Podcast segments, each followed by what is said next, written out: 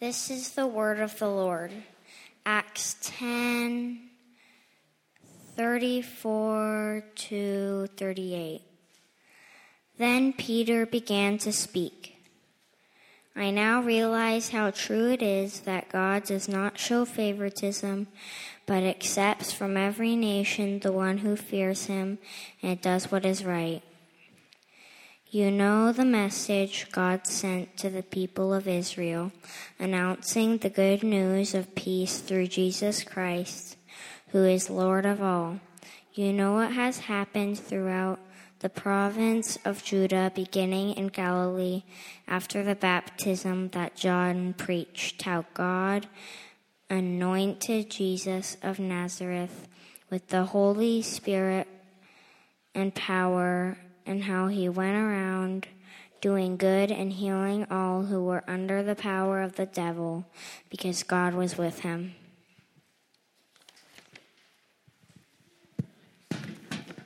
Acts 10 39 through 43. We are witnesses of everything he did in the country of the Jews and in Jerusalem. They killed him by hanging him on a tree. But God raised him from the dead on the third day and caused him to be seen. He was not seen by all the people, but by witnesses from whom God had already chosen, by us who ate and drank with him after he rose from the dead. He commanded us to preach to the people and to testify that he is the one whom God appoint, appointed as judge of the living and the dead. All the prophets testify about him that everyone who believes in him receives forgiveness of sins through his name. Thank. That was awesome. For helping us uh, lead worship this morning. And now, Omar. Yeah, thank you, everybody. All, all of you. I'm not going to try to remember all of your names because I will totally forget somebody, but thank you all for uh, helping us lead worship this morning. Let's pray again. Uh, great God, this is your word. Uh, you have delighted to reveal yourself to us in this word uh, and in these stories that we're looking at in the life of Peter. And so we ask now that as we spend time looking at one more time at this particular story of Peter and Cornelius, that you would help us uh, to see the kind of community you want us to be. In Jesus' name we pray, amen. All right, every single one of us is an evangelist. Uh, the word evangelist comes from the Greek word uh, euangelizomai or euangelizo. I'm trying to impress you with my Greek. Um, and uh, that word is the word that's translated as good news.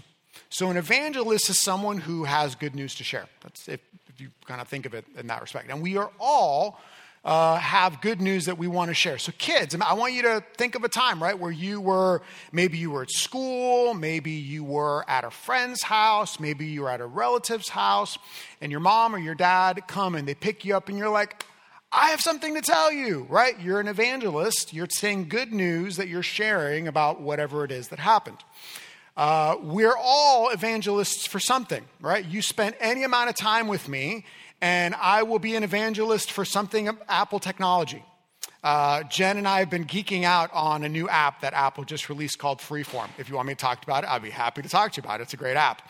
Um, if you spend any time with me, I'll talk to you about a, a meal that I've had, something that I, something that we cooked. Uh, there's all kinds of things that I love to talk about because they're awesome and I enjoy them, and I want you to enjoy them with me you probably have the same thing, right? Uh, a book that you've read. How many of you is like, oh, let me tell you about this book, right? Come on, I need a little bit more. A movie, a movie, a song, a concert, a restaurant, right? No, you all aren't fun to hang out with. Goodness gracious. All right, thank you. This side, all right. Um, every single one of us has something that we're like, oh, I can't wait to share this thing, this news with somebody else because of the happiness, the joy, the good experience that it brings us, and we want to share that with other people. Uh, have you ever stopped to wonder why we do that? Have you ever stopped to wonder why it is that when something is really exciting or something is really good, that one of our first impulses is, I want to tell somebody else about it? I want to suggest to you that the reason that we do that is because the God who created us is a God who has good news to share. And he shares it with us. And because we have been made in his image, then we do the same thing that he does. When something good happens, we want to talk about it. We want to celebrate it. We want other people to be able to share in that good news too. Uh, and so, as a result, it makes sense that the church is a community that is an evangelistic community. The church is a community that has good news and as a community, as a group of people, we want to share that good news with other people. Two weeks ago, uh, if you were here with us, we talked about the, the, the, the unique moment in history that we find ourselves in. Uh, we said, I said that uh, the similarity and the reason we look to Peter and the book of Acts for guidance for how we do ministry today is that for all of the differences that we have between today and the ancient world, that one similarity that's really important for us to hold on to is the fact that uh, Peter was doing ministry before this period of time that's known as Christendom, and we're doing this ministry in a period of time after Christendom. Christendom is uh, that period in history. It starts, we know when it starts, 313 AD uh, when the Roman Emperor Constantine declares Christianity to be an official religion of the empire, the official religion of the empire, and it goes for hundreds of years, and people debate when it ends. Uh, but nobody debates that we are now in a post Christendom context. We're now in a post Christendom world. And what that means is that the privileged position that the church had for a long period of time is no longer there. It doesn't mean that Christianity doesn't have any more influence in the world. Uh, and, and, and really, this is a conversation for the Western world. Uh, in the global South, it's a completely different scenario. Um, and so, what we said is that we want to learn what does it look like for us? We want to learn from Peter and we want to learn from the book of Acts about what it looks like to do ministry today because we are in a similar type of context. And one of the things that you, you see as you read the book of Acts is that the Christians in the book of Acts had this desire to talk about who Jesus is and what Jesus had done. And you see this again and again and again. There's all these stories where you see people are coming. There was this real intentionality that the early church had to have these types of conversations. They like to talk about, like so we do, we like to talk about good things. They like to talk about good things. And for them, the good thing that was always on their lips was this is who Jesus is, and this is what Jesus has done. And in that respect, we talked last week about being a contrast community, right? A community that has uh, that is challenging the values and beliefs of the culture by reflecting Jesus. All right, so what we're going to do today is we're going to look at this passage again, and we're going to. There's three questions, but there's only two points. Okay, so the first question that we're going to look at is what is the gospel? Peter gives us an, a definition of the gospel here. Uh, it's not a definition, but, but the definition that I, I want to use is it comes out of what Peter says. Uh, so, first of all, what is the gospel? Secondly, who is the gospel for? And then what does the gospel do? And but we're going to answer those two questions together by looking first at Peter and then secondly at Cornelius. And then we're going to bring it all together. Okay? So, uh, the post Christendom church has good news that it is eager to share. That's, if you walk away with nothing else, walk away with that. The post Christendom church has good news that it should be eager to share. Okay? All right, now, uh, um, a few weeks ago, I gave you guys an illustration from C.S. Lewis's book, The Last Battle. Uh, we just finished reading it in our household last night. Uh, so, if you remember in The Last Battle, there's a monkey, an ape by the name of Shift, who uh, tricks the Narnians into thinking that a donkey that's got this uh, coat of a lion on him is the real Aslan. And so what ends up happening is Shift is tricking everybody. He's lying to everybody about who Aslan is. And as a result, the dwarves completely reject Aslan. So they actually turn against the king of Narnia in the, in the, in the last battle that happens. And, and, and uh, if you know the story, what they say again and again and again is the dwarves are for the dwarves. Well, what happens is that at one particular point in the story, the real Aslan shows up. And he's right in front of the dwarves. And they don't see him. Right? They, they, they, they don't see what was right in front of their eyes. And Lucy uh, is back in Narnia and she's like, What's going on? And Aslan says, They don't believe in me anymore, so they can't see me. Uh, if we don't believe the gospel, if we don't have an understanding of what the gospel is, we can be easily deceived into believing other things that are the gospel. So, what is the gospel? The gospel is, the good news is, what God has done and is doing in the life, death, resurrection, ascension, and return of Jesus and how that changes our lives. Let me say that again. I'm going to say it several times this morning. The gospel is the good news about what God has done and is doing in the life, death, resurrection, ascension, and return of Jesus and how that changes our lives. Now, Peter unpacks this for us. First of all, Peter says in verse 36, uh, you know the good news of peace through Jesus Christ, who is Lord. He says, You know the message God sent to the people of Israel, announcing the good news, that's the word, euangelizo, evangelist, the good news of peace through Jesus Christ. And then what does he do? He goes on, Maddie read that portion of the story for us. He goes on to talk about Jesus' life. Listen what he says. You know what has happened. So this is him preaching to Cornelius and everybody that's there. And he says to them, You know what has happened through the province of Judea, beginning in Galilee after the baptism that John preached, how God anointed Jesus of Nazareth with the Holy Spirit and power, how he went about doing good, healing all who were under the power of the devil because God was with him. We are witnesses of everything he did in the country of the Jews and in Jerusalem. So, what is Peter saying?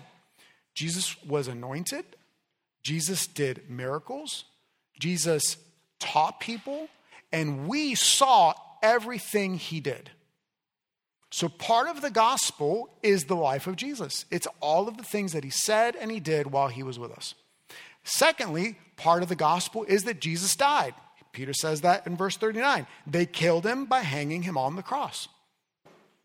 The gospel is also that Jesus rose again from the dead. Peter says that in verse 40. But God raised him from the dead on the third day and caused him to be seen. So it's not just that he rose again from the dead, but it's that he rose again from the dead and a bunch of people saw him. So there are a bunch of witnesses that saw that he rose again from the dead. Women and men, where the witnesses were able to testify and say, No, I saw him. And then Peter says, This changes the way that I live. Two ways he says that. First of all, we looked at this last week. Remember what he said last week?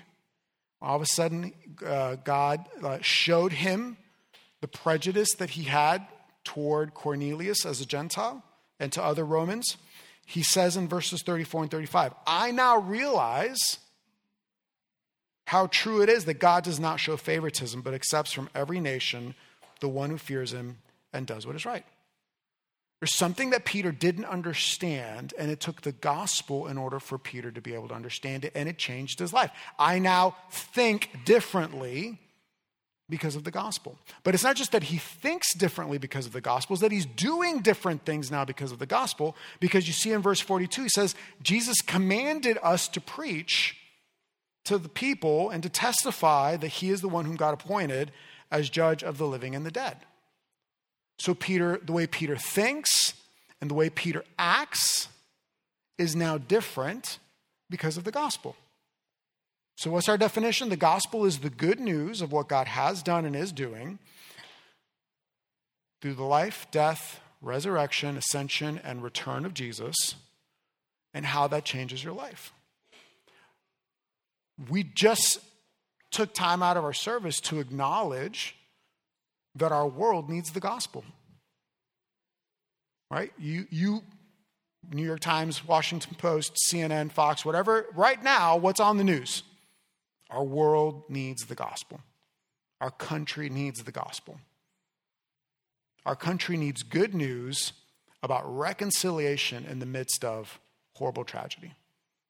But we need the gospel in this room too, right? For some of us, like right now, we are facing things uh, personally, we're facing things professionally, we're dealing with things that, that like, we need good news about what God is doing for us in Jesus.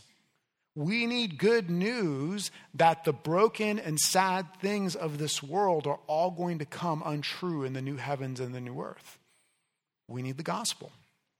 Okay? So now that is what the gospel is. It's this good news, and this is the message that we have.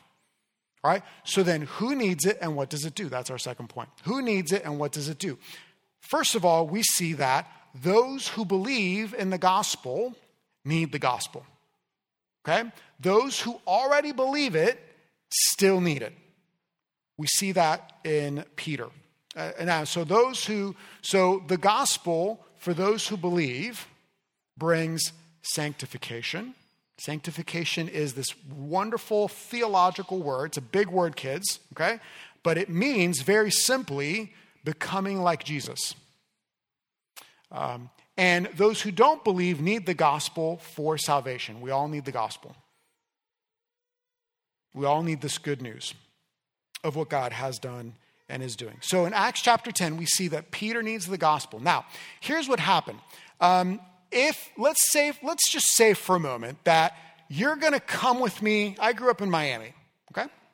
Uh, let's just say that you're going to come with me to Miami. I'm taking you to my parents' house. My mom is going to make us an amazing Puerto Rican meal. Like, you don't realize how excited you should be right now, okay? Ask my children. You should be super excited. So you're coming with me, and I'm like, hey, let me just, let me kind of set you up for what's going to happen when you walk into my parents' house. My aunts and uncles are going to be there, uh, and you're going to meet them. It's going to be loud, just going to tell you that. Um, but here's the thing you have to know that when you walk in my parents' house, they're going to greet you with a kiss on the cheek. And this is how it works, okay? Um, women kiss women and men on the cheek. Men only kiss women on the cheek. The exception to that is if you're intimate family, then you'll kiss, a man will kiss another man. So I will walk in and you'll see me kiss my dad. You'll see me probably, if my abuelo is there, you'll see me kiss my abuelo. Um, you don't need to kiss them. If you're a guy, don't do that. That's a bad idea, right? If you're a woman, it's, it's culturally appropriate for you to do that. Um, and here's the thing like you say, oh, kiss on the cheek, but it's not really a kiss on the cheek. What it is, is that I'm going to put, you know, this is the other person's cheek. I'm going to put your cheek next to my cheek. The cheeks will just kind of sort of touch, and you'll make a little sound. Okay? Uh, and that's the kiss. Only on the right cheek. Don't do the left. You'll end up kissing on the lips. It's horrible. Um, and, and so ask Kate sometime about the first time she came to visit my family in Miami. Um, or better yet, ask Asher sometime about being in Cuba with me where he had to do this. Um, so this is like culturally normative for Miami. This is just how Miami rolls. Uh, to this day, no kidding. This I'm totally digressing right now. Literally yesterday, we're having the new members class, and people are walking in, and it was like everything inside of me not to like lean in and start kissing people. Okay, because I was like, oh, I'm gonna like run off all these people who want to join our church. So like that pastor's a little frisky. Um, but but here's the thing you have to understand. It is, and this is my point. It is so deeply ingrained into who I am that I actually have to turn it off because it is such a part of who I am as a human being. Okay, you got that? So, culturally, what happened was that the Jews said, hey, we don't eat with Gentiles because we're going to go to their house and they're going to feed us pork, and we don't do pork. Uh, they're going to feed us cheeseburgers, and we don't do cheeseburgers. Uh, they're going to feed us things that we can't eat And so, therefore, we're just going to avoid going into the house of a Gentile because we don't want to be put in that position. But guess what happens? That gets deeply ingrained into the culture. And then, unfortunately, in this particular situation, it morphs into something really sinful. It morphs into prejudice. We saw that last week. Gentiles are dirty. Gentiles are unclean. Gentiles, you, can't, you don't even go into the house of a Gentile. And that was wrong. That was wrong. And so the gospel needed to work in Peter to change the way that he lived his life. Church, the gospel changes the way you live your life. It changes where you go. It changes the entertain. It changes the things that are entertaining to us. It changes that. Right? It changes the way that we talk. It should change how we think and respond to what's happened in Memphis. It should change the way that we think and respond to mass shootings around our country. That's the thing about the gospel. Like, it gets down into all of the nooks and crannies of life, and it changes the way that you live. And that's why, that's why the church can be a contrast community. Because when, when you got a group of people, you got oh, 100 something people here, right? You got 100 something people who together, and they're like, okay, we're going to, let the gospel, we're going to start memorizing scripture to help our kids, but to help ourselves to remember God's word is a light to my feet and a light, uh, light unto my feet. I'm, I'm going to memorize it, I promise you. God's word is a light unto our feet and a lamp unto our path. I'm going to get it, don't worry. Um, that, that that like all of a sudden changes how you do things, right? So this is how the gospel is at work in those who believe it makes you more like Jesus. If we call that sanctification.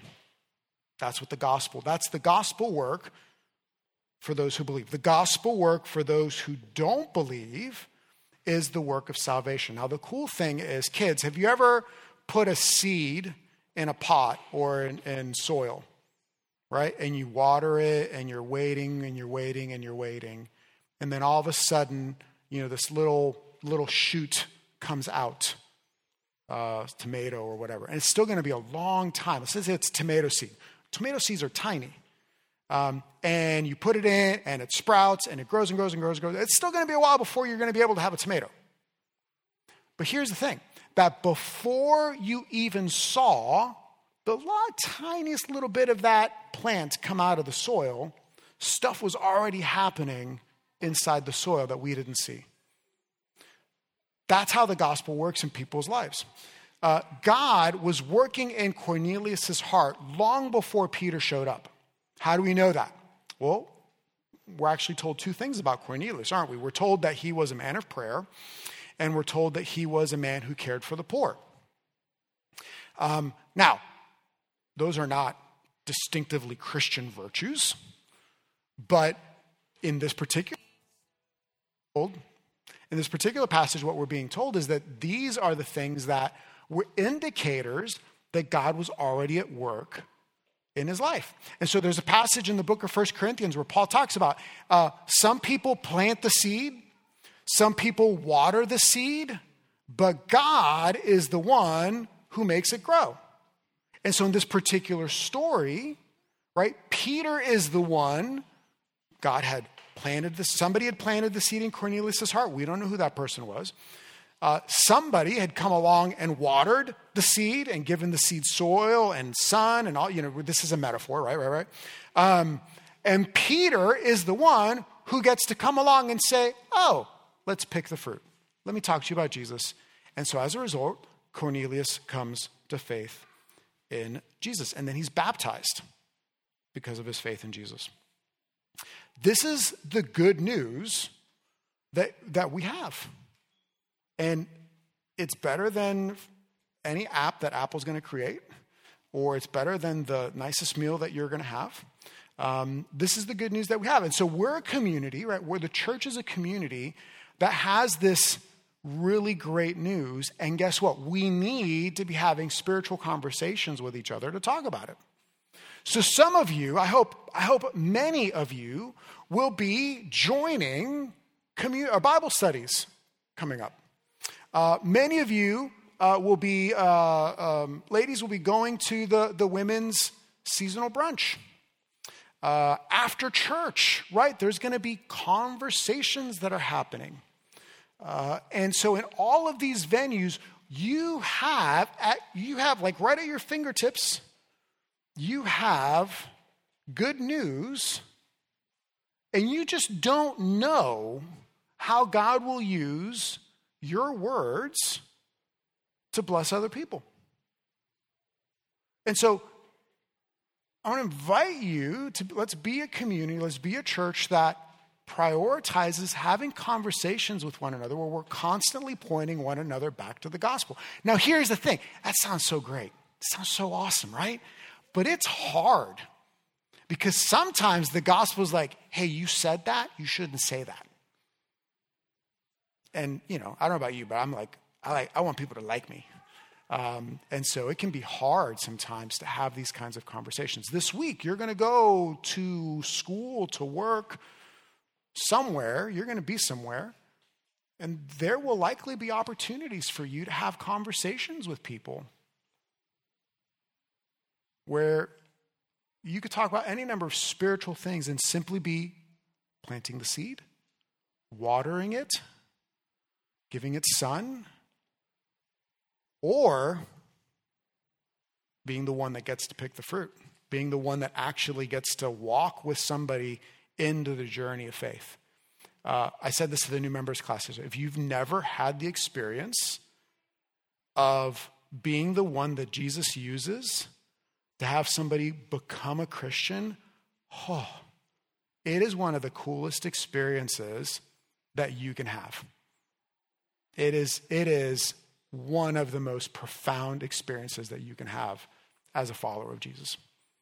I would love it if all of us could say, Oh, yes, I've had that experience. Not just once, but multiple times.